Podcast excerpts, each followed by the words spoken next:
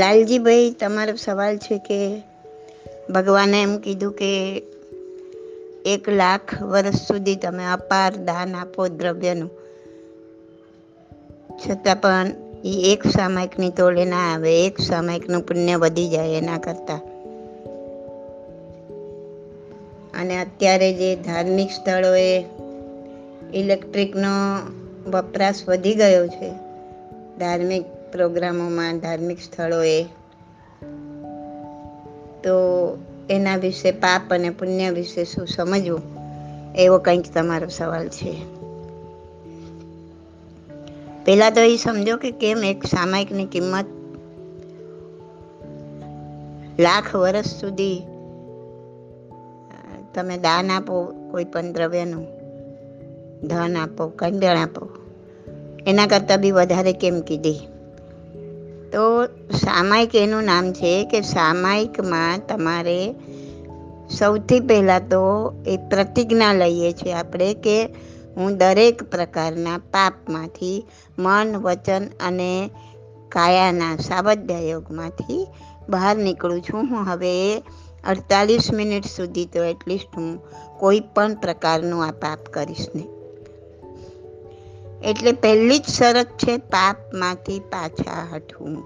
એના સિવાય કોઈ સામાયિક, કોઈ ધર્મ થાય જ નહીં. આ પ્રતિજ્ઞા લીધા પછી અડતાલીસ મિનિટ સુધી તમે અનેક પ્રકારના પાપમાંથી પાછા હટો છો. જો પ્રતિજ્ઞા બરાબર પાળો તો. અને જ્યારે પાપમાંથી પાછા હટો છો, ત્યારે કાંઈક મનની સ્થિતિ એવી બને છે કે મન સ્થિર થઈ શકે. વચન, કાયા અને મન ત્રણેયની સ્થિરતા આ પ્રતિજ્ઞા લીધા પછી એટલે કે સામાયિક ઉછર્યા પછી મન વચનને કાયાની સ્થિરતા થાય, એ સ્થિરતા આવે, તો નવા કર્મો આવતા અટકે, સંવર થાય. પછી તમે સામાયિક લઈને બધા વિચારો ક્યાંના ક્યાં ભાગતા હોય એ મનનું કાર્ય ચાલુ છે. મોડેથી બડબડ કરવાનું કાંઈ પણ કાર્ય ચાલુ છે બોલવાનું. કાયા ડોલતી ને ડોલતી જ છે. તો કર્મો આવતા સંવર નથી થતા. અને કર્મો સંવર નથી થતા. કર્મો આવવાના ચાલુ જ છે. તો નવો આ કર્મો અંદર આવવાનું ચાલુ હોય ત્યાં સુધી કોઈ પણ જાતના જૂના કર્મોની નિર્જરા થઈ શકે નહીં. તો સામાયિકની કિંમત ત્યારે છે. આટલી બધી.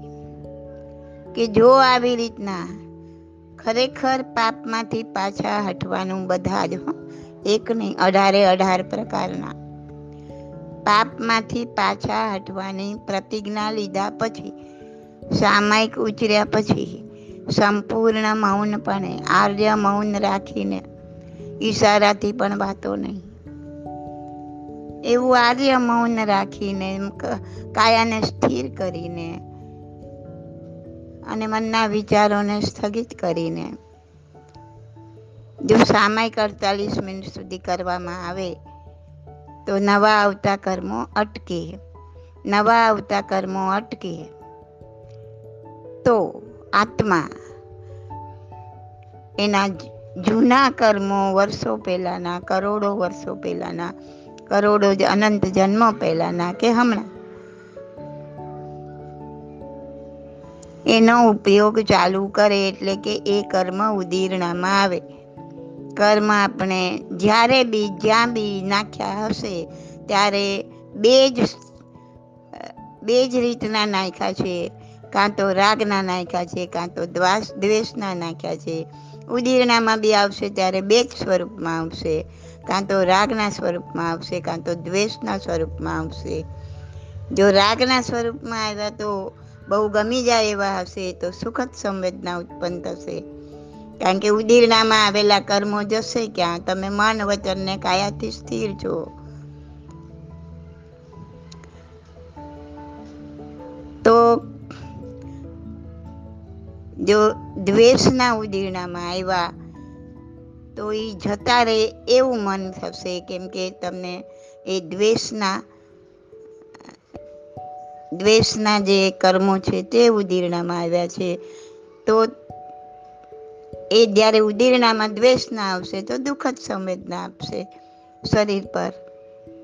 અને એ વખતે જો તમે નથી રાગમાં ખેંચાતા, નથી દ્વેષમાં ખેંચાતા, તો ઉદીરણામાં આવેલા કર્મને નહીં રાગનો ટેકો મળે, નહીં દ્વેષનો ટેકો મળે, એટલે એ નિર્જરીને ચાલી જશે. જો તમે ક્ષમતામાં સ્થિર થશો તો તો ક્ષમતામાં સ્થિર થવું એનું નામ છે સામાયિક. સામાયિકના બે અર્થ છે. બે અર્થ ભેગા થઈને સામાયિક શબ્દ બન્યો છે. એમ સમજો તો બી ચાલે. સમ એટલે ક્ષમતામાં આઈક એટલે ક્ષમતાનો લાભ થવો, એટલે કે ક્ષમતામાં રહેવું. અને બીજું સમય એટલે વર્તમાન કાળ અને વર્તમાનમાં રહેવું. સમયનો લાભ લેવો એટલે કે વર્તમાનમાં રહેવું. એનું નામ સામાયિક.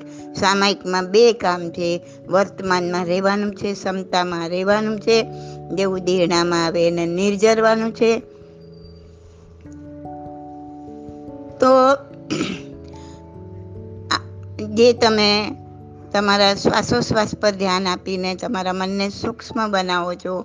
તમારી અંદર શું ઉદીર્ણા થઈ રહી છે એ સેન્સેશનને તમે અનુભવો છો. એ બધું વર્તમાન છે. કેમ કે તમને હમણાં અત્યારે આ ક્ષણે શું થઈ રહ્યું છે એનો તમે અનુભવ કરી રહ્યા છો. એક ક્ષણ પહેલાં, એક શ્વાસની પહેલાંનો શ્વાસ ભૂતકાળ છે. આ શ્વાસની પછીનો શ્વાસ ભવિષ્યકાળ છે. તો જે તમે હમણાંના શ્વાસને જોઈ રહ્યા છો, હમણાં શરીરમાં શું થઈ રહ્યું છે એને જોઈ રહ્યા છો, એને નિર્જરી રહ્યા છો, એના માટે ક્ષમતામાં સ્થિત તો તમે ટોટલી વર્તમાનમાં છો, સામાયિકમાં છો અને એને અનુભવીને ક્ષમતામાં રહી રહ્યા છો એટલે ટોટલી સામાયિકમાં છો. તો આ રીતના સામાયિક કરવાથી કર્મોની નિર્જરા થાય. તો એને લાખ વર્ષના, લાખ વર્ષ સુધી જે તમે દાન આપો એના કરતાં એને વધારે મહાન કેમ કીધું? કેમ કે આ તમે જે સામાયિક કરી રહ્યા છો એ તમારા પોતાની મરજીથી, ઈચ્છાથી તમે આ સામાયિક કરી રહ્યા છો. કોઈના ફોર્સથી નથી કરી રહ્યા. કમ્પલસરી તમારે બેસી રહેવાનું છે. તમે જકડાઈ ગયા છો. તમે કોઈના તાબામાં આવી ગયા છો. તમને કોઈ પનિશમેન્ટ થઈ છે. ના. તમને, તમે તમારી ઈચ્છાથી તમે આ રીતના મન વચન કાયાથી સ્થિર થઈને તમારા કર્મોને નીજરી રહ્યા છો, તો એ કર્મોની રીલ ખૂબ ફાસ્ટ ફરશે. જે કર્મો તમે અનંતા સાગરોપમ ને પલ્યોપમ વર્ષ સુધી એકેન્દ્રિયમાં પડી રહીને ન તમે પૂરા કરી શકો, એટલા બધા કર્મો આ રીતના નિર્જરતા ગણતરીની સેકન્ડોમાં, ગણતરીની મિનિટોમાં એટલા કર્મો તમારા અક્ષય થઈ જાય, જો આ રીતના સામાયિક થાય તો. એટલા કર્મો નિર્જરી જાય. તો તમે વિચાર કરો કે જો મેં લાખ વર્ષ સુધી કોઈ દાન આપ્યું છે, તો એ મારું પુણ્ય કર્મ જમા થયું. હજી એ પુણ્ય કર્મ ભોગવવા માટે તો પાછા કેટલાય જન્મો લેવા પડશે. એ પુણ્યકર્મનો બંધ પડ્યો ત્યારે પાછો અનુબંધ કયો પડ્યો હશે એ ખબર નથી. તો એટલો અનુબંધ જો પાપનો હશે તો પાછું દુર્ગતિમાં ફેંકાઈ જવું પડશે. અને જો મારું એક સામાયિક આટલું સરસ જો થયું, તો મારા કેટલા બધા કર્મો નિર્જરી જશે અને હું કેટલો જલ્દી મોક્ષ તરફ પ્રયાણ કરી શકીશ.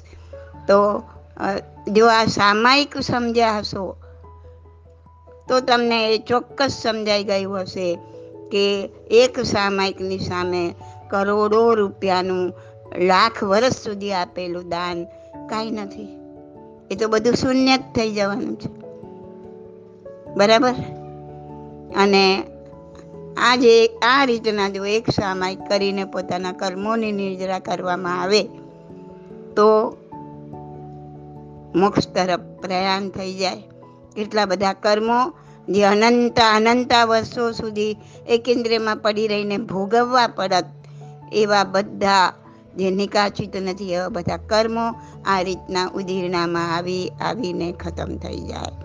નિજરી શકાય અને એક મનુષ્ય જન્મ જ એવો છે કે જેમાં તમે આ રીતના ઉદીરણામાં લાવીને કર્મને નીજરી શકો. બાકી કોઈ જન્મમાં આ ફેસિલિટી તમને મળે નહીં, કેમ કે દેવમાં કે એમાં પણ મન એટલું મજબૂત નથી જેટલું માણસનું છે. ખ્યાલ આવ્યો? તો આમાં એમ કહેવા માંગે છે કે આવું એક સામાયિક જો થઈ જાય તો એ એની સામે લાખ વર્ષ આપેલું દાન કાંઈ મતલબનું નથી, એ હવે સમજાઈ ગયું હશે. હવે બીજી વાત સમજો જે તમારો સવાલ છે કે અત્યારે જે ધાર્મિક સ્થળોએ બેફામ ઇલેક્ટ્રિક વગેરેનો ઉપયોગ થાય છે, બરાબર?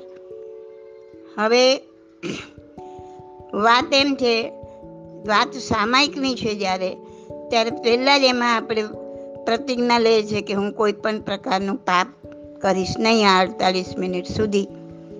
અને જો ઇલેક્ટ્રિકથી જે જીવોની હિંસા થાય છે, એ પાપ સામે આપણે માથા પર ચડતું જ હોય તો તમે પાપમાંથી મુક્ત ક્યાં થયા અને મુક્ત ના થયા તો તમારું સામાયિક કેવી રીતના થાય? એમાં ફરક પડી જાય, તમારું મન સ્થિર ન થાય, એટલે જે થવું જોઈએ એ ન થાય. પછી આપણે એમ કહીએ કે ના ના મામા કરતાં કાણો મામો સારું તો ઓકે, કે ચલો અડતાલીસ મિનિટ તમે બીજું કંઈ ખાવાનું નથી ખાતા, બીજું કોઈ નિંદા નથી કરતા, એવા એવા બીજા ઘણા બધા પાપમાંથી બહાર નીકળો છો. પણ આ જે પાપ એક ચાલુ રહે છે. મોટું પાપ હિંસાનું. પેલું જ પ્રણાતિપાત છે. અઢાર પાપ સ્થાનકમાં. એટલે તમને તમને જેટલો જોઈએ એવો લાભ એનો મળતો નથી. એ તમને તો ખબર છે, આમાં તમે લખ્યું છે પુણ્યા શ્રાવકનું સામાયિક એક અદત્તા નામનું, અદત્તા દાન નામનું ત્રીજું પાપ એનાથી થઈ ગયું હતું. એક છાણું આવી ગયું હતું પાડોશીનું. ભૂલથી. તો પણ જો એનું મન સ્થિર નહોતું થતું એ ધ્યાન ન કરી શક્યો. કેમ કે આ પાપ આવી ગયું, તો આ પણ પાપ જ છે. અને એ પાપ આવી જાય, તો તમારું મન ક્યાંથી સ્થિર થવાનું છે? અને નથી થવાનું, તો તમારું સામાયિક ક્યાંથી થવાનું છે? એટલે આમાં બે વસ્તુ ધ્યાનમાં રાખવાની છે. તમારે ખરેખર નિર્જરા કરવી છે, ખરેખર છૂટવું છે, તો તમારે શાંત પડવું પડશે, એકાંત પડવું પડશે, ઘરમાં એકાંત, મૌન, એ રીતના અને બધા પ્રકારના પાપમાંથી બહાર નીકળી શકો, એ રીતના સામાયિક કરવું પડશે. તો તો એ સામાયિકની કિંમત આટલી થાય. અને નહીં તો પછી હવે આપણે જે પરંપરા જે બધા કરી રહ્યા છે, એ કરો છોડી નહીં દો. ચલો, આવું નથી થતું આ બેને કીધું આવી રીતના કરવું જોઈએ, એવું તો આપણાથી થતું નથી. અને આ કરીએ તો આમાં તો પાપ છે. તો એ છોડી દેશો ને આ છોડી દેશો તો બંનેથી રખડશો. તમે શૂન્ય પર આવી જશો. એટલે પ્રયત્ન આવું, નિર્મળ સામાયિક કરવાનો કરવાનો છે. એને ભૂલવાનું નથી. અને એ નથી થતું તો છોડી દો એમ છોડી નથી દેવાનું. જેવું પણ સામાયિક. જેવું પણ સામાયિક આજ સુધી આપણને મળ્યું અને આપણે કર્યું, તો આ સામાયિક નામનું તપ, સ્વાધ્યાય નામનું તપ આ સ્વાધ્યાય જ છે. એ આજે આપણને મળ્યું. નહીં તો આપણને ખબર બી ના હોત કે આવું કંઈ સામાયિક હોય છે, જો આપણા પૂર્વજોએ છોડી દીધું હોત. એટલે કોઈ પણ પ્રકારની આની ચર્ચા કર્યા વગર, આ તો આમ કરવું જોઈએ ને હવે તો આમ આમ તો નથી થતું, આવું કરવાનો શું મતલબ છે? અરે એનો બી મતલબ છે. એનો બી ઘણો મતલબ છે. નથી થતું એટલે આ નથી થતું એટલે આ બી છોડી દો, છોડી નથી દેવાનું. લક્ષ્ય આનું રાખવાનું છે કરવાનું. પણ જે થાય છે એને આપણે ચર્ચા કરીને કોઈ પ્રકારનું રોકવાનું નથી. એવું એવું બી કરો તો પણ કેટલા બધા બીજા બધા પાપમાંથી બહાર નીકળો છો. એ અડતાલીસ મિનિટ તમે પિક્ચર નથી જોવાના, તમે ટીવી નથી જોવાના, કોઈ પણ ખરાબ ક્રિયા નથી કરવાના, શરાબ નથી પીવાના, કેટલા પાપમાંથી બહાર નીકળો? તો આ તો જિંદગી બધે સામાયિક કરીને તું તો આમ જ છે તું આવું. અરે પણ એ કરીને એને જે મેળવ્યું છે એની તમને ક્યાં દેખાય છે? એટલે જે કરો છો એ ચાલુ જ રાખવાનું છે. જેટલું બને એટલું એમાંથી પાપમાંથી બહાર નીકળવાનું છે. એની કોઈ ચર્ચા નથી કરવાની. ચર્ચા કરીને નવા કર્મો નથી બાંધવાના. આપણે જેટલું આત્માનું એકાંતમાં, મૌનમાં થાય એટલું કરવાનું. ઓકે? સમજમાં આવી ગયું? This audio is by Subodhi Masaliya my contact number is eight eight five zero My contact number is 88500 88567.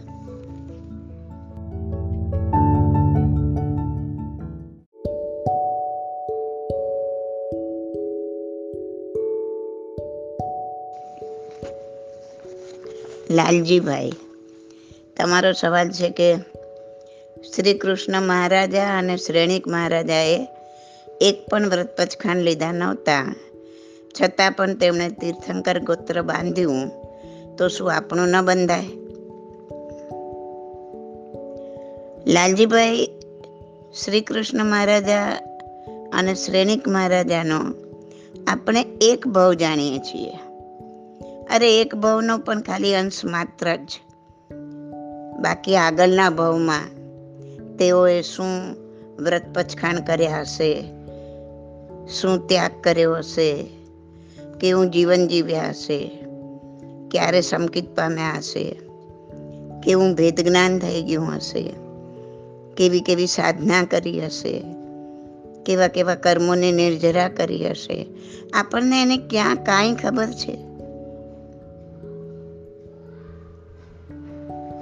એમના વિશે કાંઈ પણ આપણે આગળનું જાણતા નથી. નથી કોઈ કેવળ જ્ઞાની કે આપણને કંઈ જણાવે. અને એમણે આ જીવન અને આગલા જીવન દરમિયાન જે કંઈ પાપ કર્મ પણ કર્યા હશે, તે ભોગવવા આ નરકમાં જવું જ પડ્યું ને? અત્યારે નરકમાં જ છે ને? ટૂંકમાં એનું જીવન એ જાણે. આપણે બને ત્યાં સુધી આપણા જીવનને બીજાના જીવન સાથે સરખાવવું નહીં. અને આપણે એવું શું કામ વિચારવાનું? કે એમની જેમ મારો પણ વ્રત પછખાણ કર્યા વગર મોક્ષ થઈ જાય. મોક્ષે જવા માટેનો, દરેક માટેનો નિયમ એક જ છે. એમને કોઈ કન્સેશન નથી મળ્યું. એક જ નિયમ છે કે કર્મોની નિર્જરા કરો. વ્રત પચખાણ વગર પાપોથી પાછા હટાશે નહીં. અને પાપોથી પાછા હટશો નહીં, તો કર્મની નિર્જરા થશે નહીં. ને એવું પણ નથી ને, કે ઉપવાસ આંબીલ કરો તો જ વ્રત પચખાણ છે. બીજી અનેક વસ્તુ છે, જેનો તમે ત્યાગ કરી શકો છો, અથવા લિમિટ મૂકી શકો છો. એ બધા પણ વ્રત પચખાણ જ છે.